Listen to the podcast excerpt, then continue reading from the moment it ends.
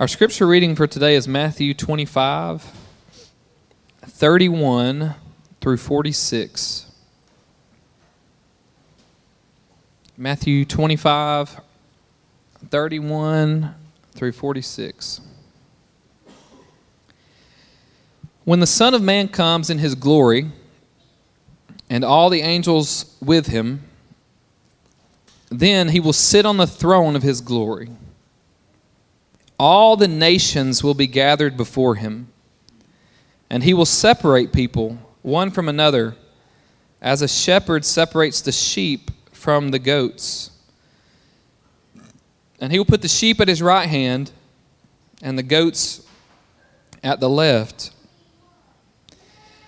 Then the king will say to those at his right hand, Come, you that are blessed by my Father Inherit the kingdom prepared for you from the foundation of the world.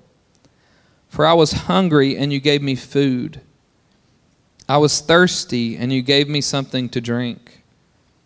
I was a stranger, and you welcomed me. I was naked, and you gave me clothing. I was sick, and you took care of me. I was in prison, and you visited me. Then the righteous will answer him. Lord, when was it that we saw you hungry and gave you food, or thirsty and gave you something to drink? Or when was it that we saw you a stranger and welcomed you, or naked and gave you clothing? And when was it that we saw you sick or in prison and visited you? And the king will answer them Truly I tell you, just as you did it to one of the least of these who are members of my family, you did it to me. Then he will say to those at his left hand, You that are accursed, depart from me into the eternal fire, prepared for the devil and his angels. For I was hungry, and you gave me no food. I was thirsty, and you gave me nothing to drink. I was a stranger, and you did not welcome me. Naked, and you did not give me clothing. Sick, and in prison, and you did not visit me. Then they also will answer, Lord, when was it that we saw you hungry or thirsty or a stranger or naked or sick or in prison and did not take care of you? Then he will answer them, Truly I tell you, just as you did not do it to one of the least of these, you did not do it to me. And these will go away into eternal punishment, but the righteous into eternal life. That is the word of the Lord for this morning. Thanks be to God.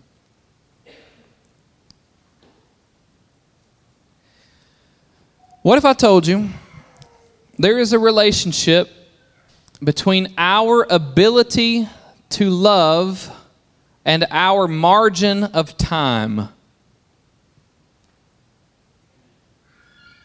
Whether or not we love is contingent upon whether or not we have extra time.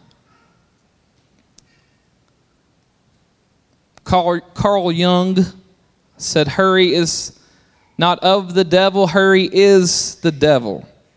What have you done better in a hurry that you couldn't have done better going slower? What have you done better in a hurry that you could not have done better going slower? How much of our anger is associated with constraints of time?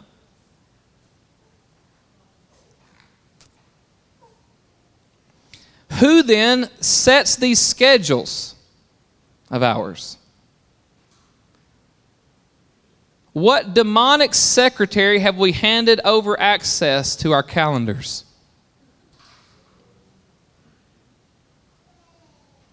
How, with the ability to accomplish tasks with less effort and less time than ever, do we have less energy and less time than ever?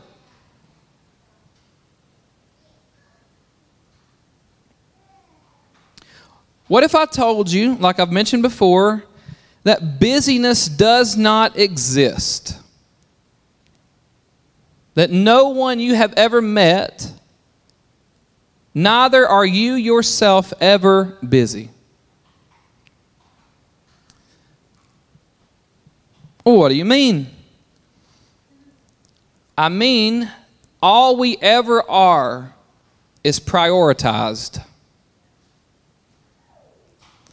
I find space for what I treasure. I make time for what I want. I choose my priorities and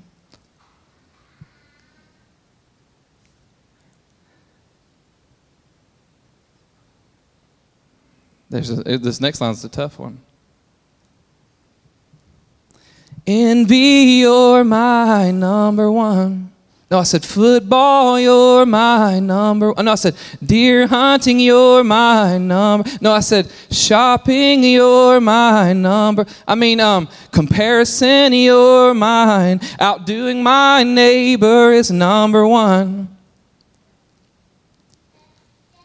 So I don't have room for you.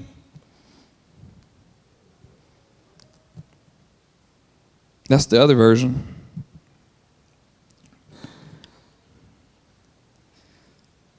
I can't make time for two because I am so self consumed. I think that's the, the version we're used to. Which is why we're singing a different song this morning.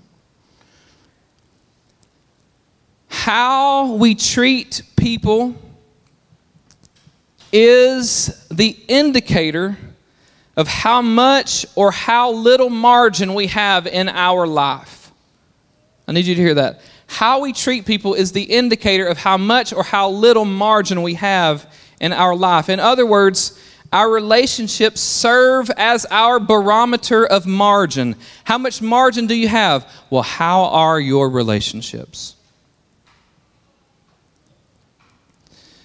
This is going to be a very introspective sermon. We're actually going to have a time at the end where I'll walk us through the, the type of exercises I'll walk folks through. I'm discipling. So if you want to know what happens in Cody's office through a one on one discipleship process, you're about to find out here in about 20 minutes because we're going to do it together. This is a quote from John Eldredge. He said, It made me wonder Am I becoming a less loving person? I had little capacity for relationships and the things that bring me life. Then I realized it wasn't for a failure of love or compassion. These were symptoms of a soul pushed too hard, strung out, haggard, fried. My soul just can't do life at the speed of smartphones, but I was asking it to. Everybody is asking theirs to. There's a never ending barrage of messages, news updates, likes, direct messages, all these things have led us to believe that we are connecting with people while simultaneously eroding our finite mental, emotional, and time margins. But the fact is, these digital tools are suffocating our ability to actually truly connect with one another. When we crave social interaction, we check social media. We feel lonely, so we scroll social media. The truth is, these social channels not only add no true value to our social life, but they actually deplete our reserves. Do you know? We serve a God who commands rest. This is huge. We serve a God who designed the bearers of his image to be asleep one third of their existence. Maybe even more if you count how much kids sleep.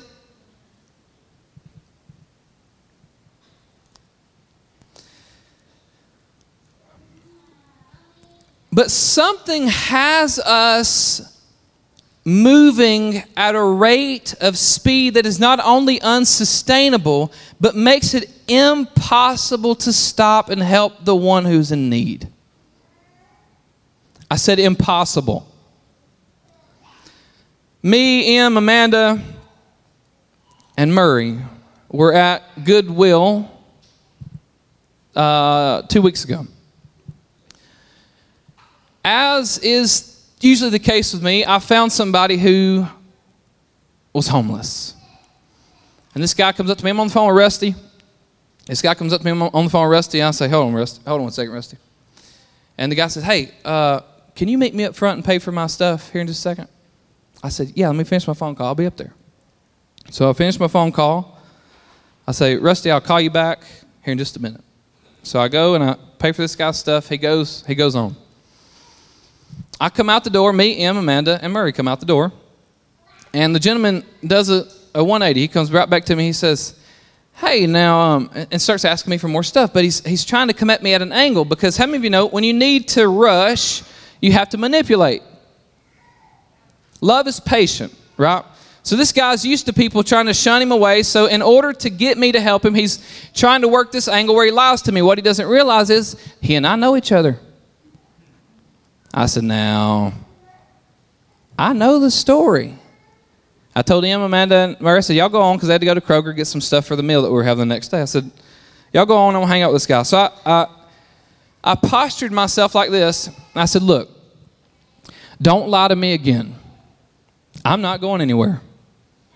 I'm not in a hurry. I'll listen to everything you have to say. I'll go with you wherever you want to go. They're going to go shop. We got at least 30 minutes. Let's just be here, me and you. And he tried to say something. I said, Nope. That's the same thing. Slow down. You ain't got to lie to me. We'll figure this thing out. So it took us a minute because he's just trying to work this angle because usually this guy who is in need usually has to try to work this, this quick angle. This, and then, you know, people will either feel bad for him or they just run away. And he's used to that. But once there was some time, I started getting to hear who this man actually was. Started getting to hear what the actual problems were. Started, he said, I just need money for this right here and this right here. I said, if I give you money for that, won't you be broke in a week? He said, yeah. I said, we got to have a better plan. So I said, let's work on a better plan. He said, we ain't got time. I said, I got time.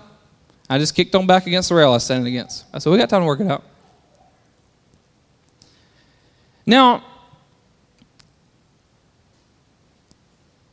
I was also in a conversation with Rusty. I talk to Rusty a lot. That's the name of this sermon. On the phone with Rusty. I was talking to Rusty about a guy who came to do some work for him and Ken. And the guy is incredibly messed up mentally. Um, and Rusty's wanting to help him, so we call a contact of ours over in Anniston, get this guy somewhere to go. The guy didn't want to go there. Rusty said, How do you even do it? How do we help people like this? I said, Rusty, what they need is what none of us have, and it is time. The church doesn't have it, neither does anybody else. So they won't get what they need. The end. It's not a fairy tale. This week, Monday, I get a call, I don't know, 50 calls from between Em and the daycare around 2:30. Robertson's puking. I've got a guy at my house who I'm trying to help out who's all over the place. Um, and I thought, oh Lord, I got this guy here. My son's puking. And thankfully, my mom was off work. She had this thing called margin of time. So she swoops into the daycare. Um, and when I get there, she and Robertson are just.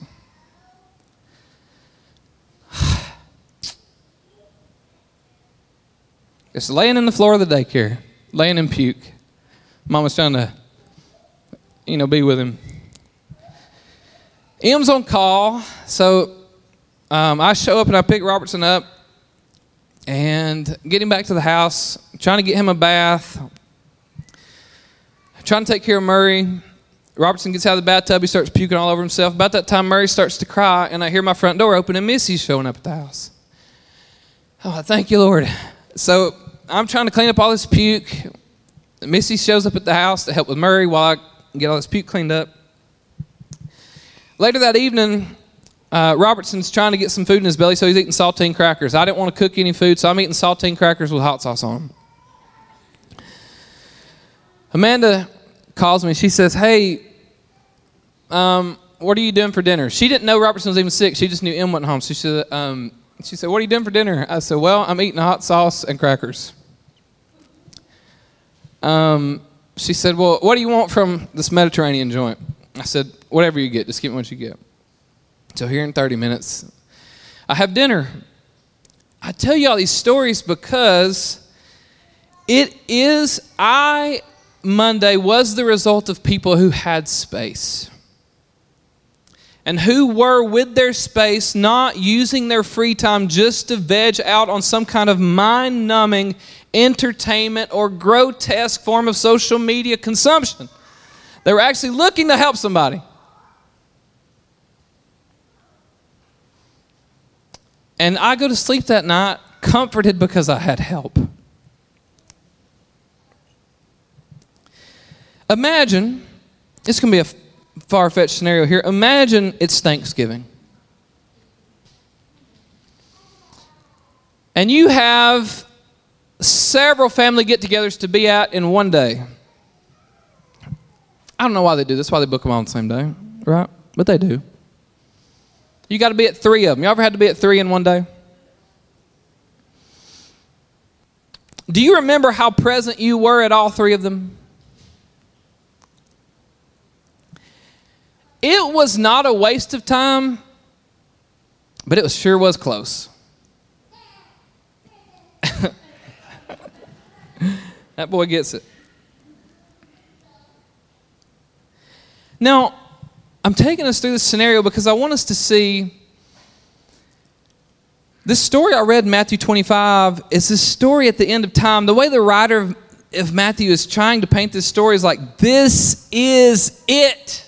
Like, if you me to boil it down to what it's all about, sheep and goats. If you made to boil it down to like, okay, uh, what, what's the whole thing about?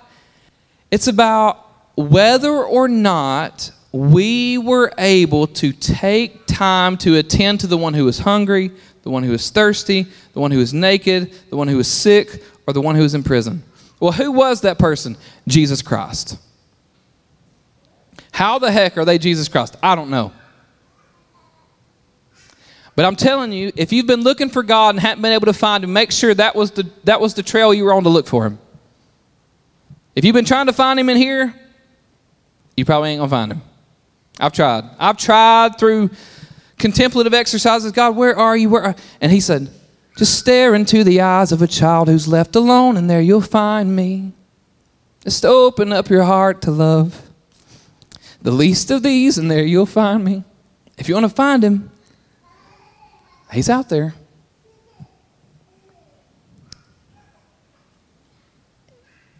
There's a study done in 1973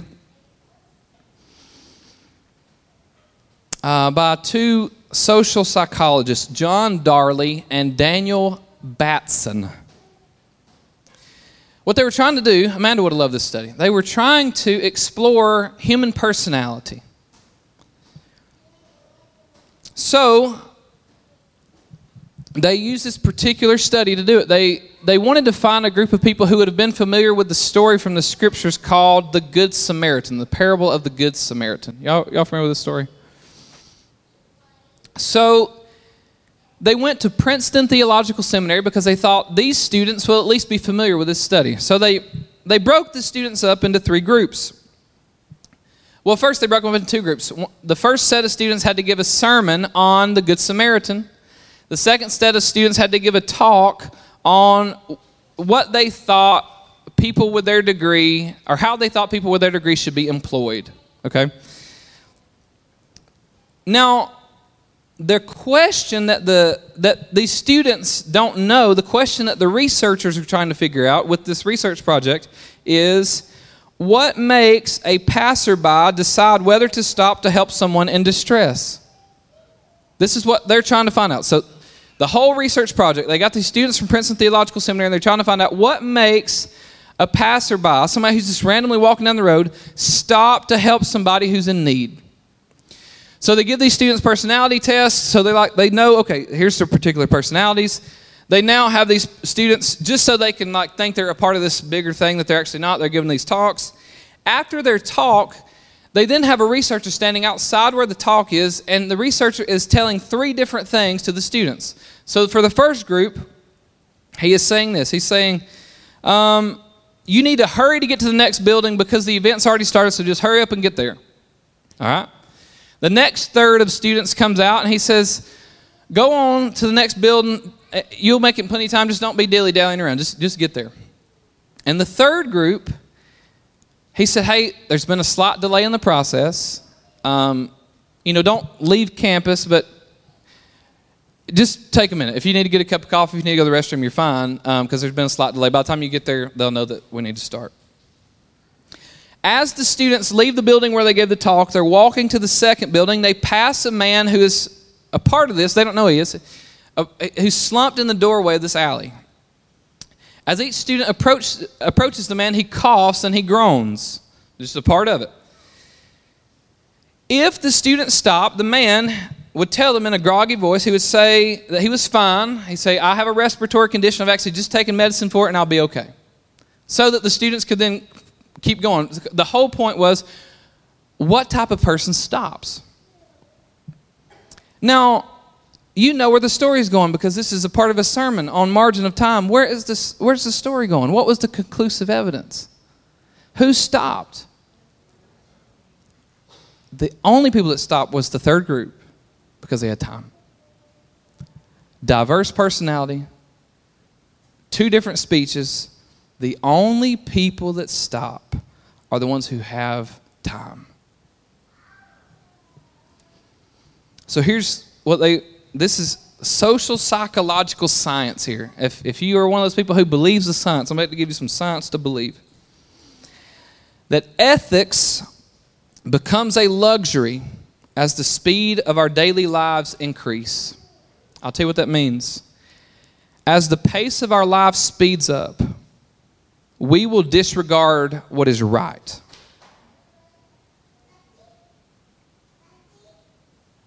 As the pace of our life speeds up, we would disregard what is right.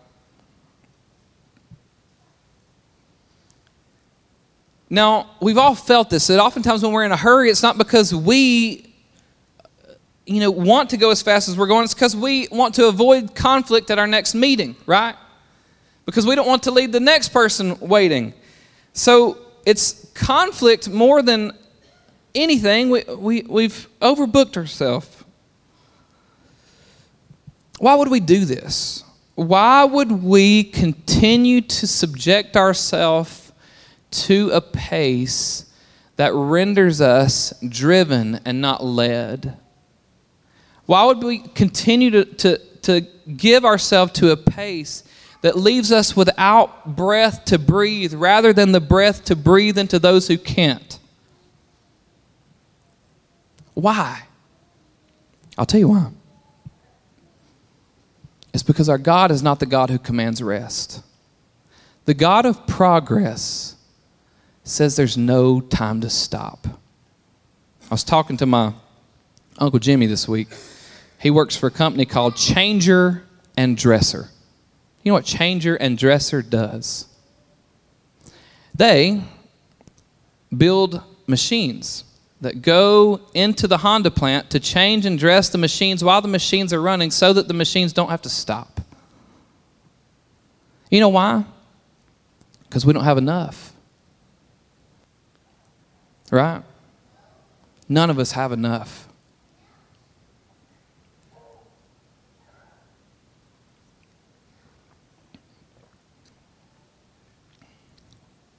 I'm going to tell you something.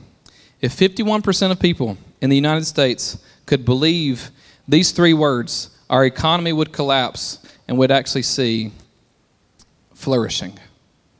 The economy collapse. Mm-hmm. I'm going to give you three words. If 51% of our, our country could say them, it would destroy this country and build one that would sustain. You want to hear them? That is enough. What is the shoes I got, the house I got, the car I got, the clothes I got, the food I got?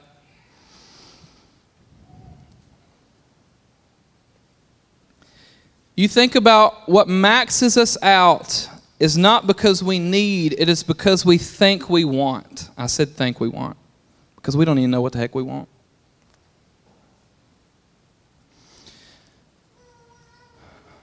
So I want you to go on a little exercise with me. This will be a good time. If you've been sleeping, this will facilitate that.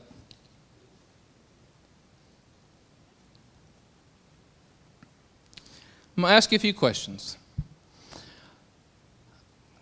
What if growth in the church was more the result of relationships built slowly over time than measurable projects or measurable experiences that are built around a surface level weekly get together? What if growth was deep relationships?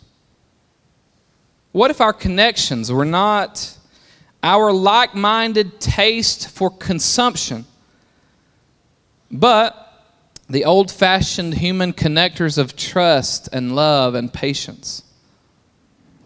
What if we didn't see the poor as a problem to be solved so that we could get back to doing what we were doing, but we saw the poor as a people to join because in them is Jesus Christ?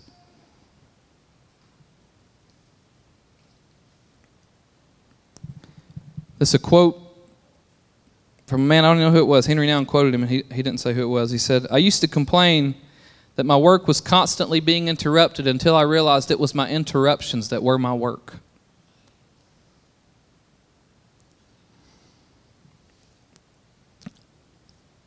I am asking us as we go into this new year, and I'm saying, I know you saying, well, that's January 1st. No, we're doing the, we're going to go church calendar like a bunch of weird, weirdos. I'm asking us to prioritize love. I'm going to sing another song for you. The song goes like this. I sang it to Em yesterday. She said, You going to sing the whole thing? I said, Probably. I used to think I wanted to be famous. I'd be recognized out in a crowd. But the funny thing is, anytime I've gotten what I want, it lets me down. Now I just want to look more like love. I just want to look more like love. This whole world is spinning crazy, and I can't quite keep up. It's the one thing around here that we don't have quite enough of, so I just want to look a little more like love. Oh, we're not done. No, no, no. I find the farther that I climb, there's always another line, a mountaintop. No, it's never to stop. And the more of anything I do, the thing that always ends up true is getting what I want will never be enough. So I just want to look more.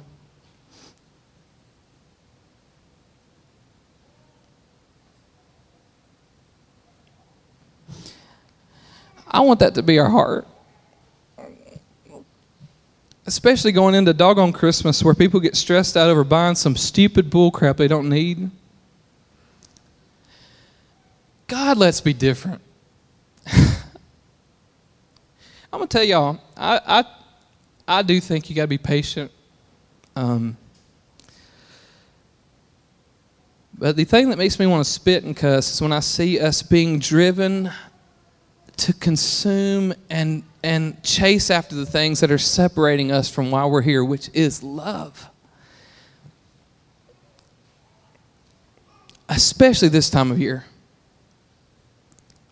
When we're supposed to be anticipating the return of Jesus in a slower posture, maybe even fasting some and and and, and longing, and, and we're just our moments are stolen by floods of advertisement and floods of this whisper that says you don't have enough. What do you want for Christmas?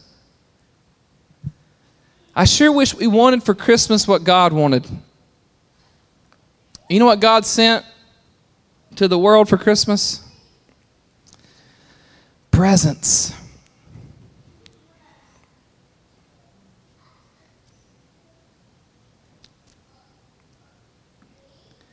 He said, Well, name him Emmanuel. What does that even mean? It means God with us not God in proximity to us, not God in the same room as us, but on his phone, not God with us, but thinking about something else he's supposed to be doing, not God with us, but stressed out because he got himself in debt. God with us. God with us. Let's repent.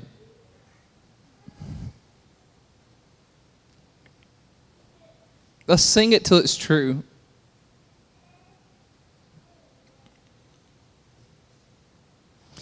I find space for what I treasure. I make time for what I want. I choose my priorities. Jesus, you're my number one. Let it be true for us, God. Thank you for being so gracious when it ain't, because it ain't most of the time. Show us what it even means to prioritize you Show us where we've been swept up and the whisper of our culture that is, has robbed us of even our margin to love.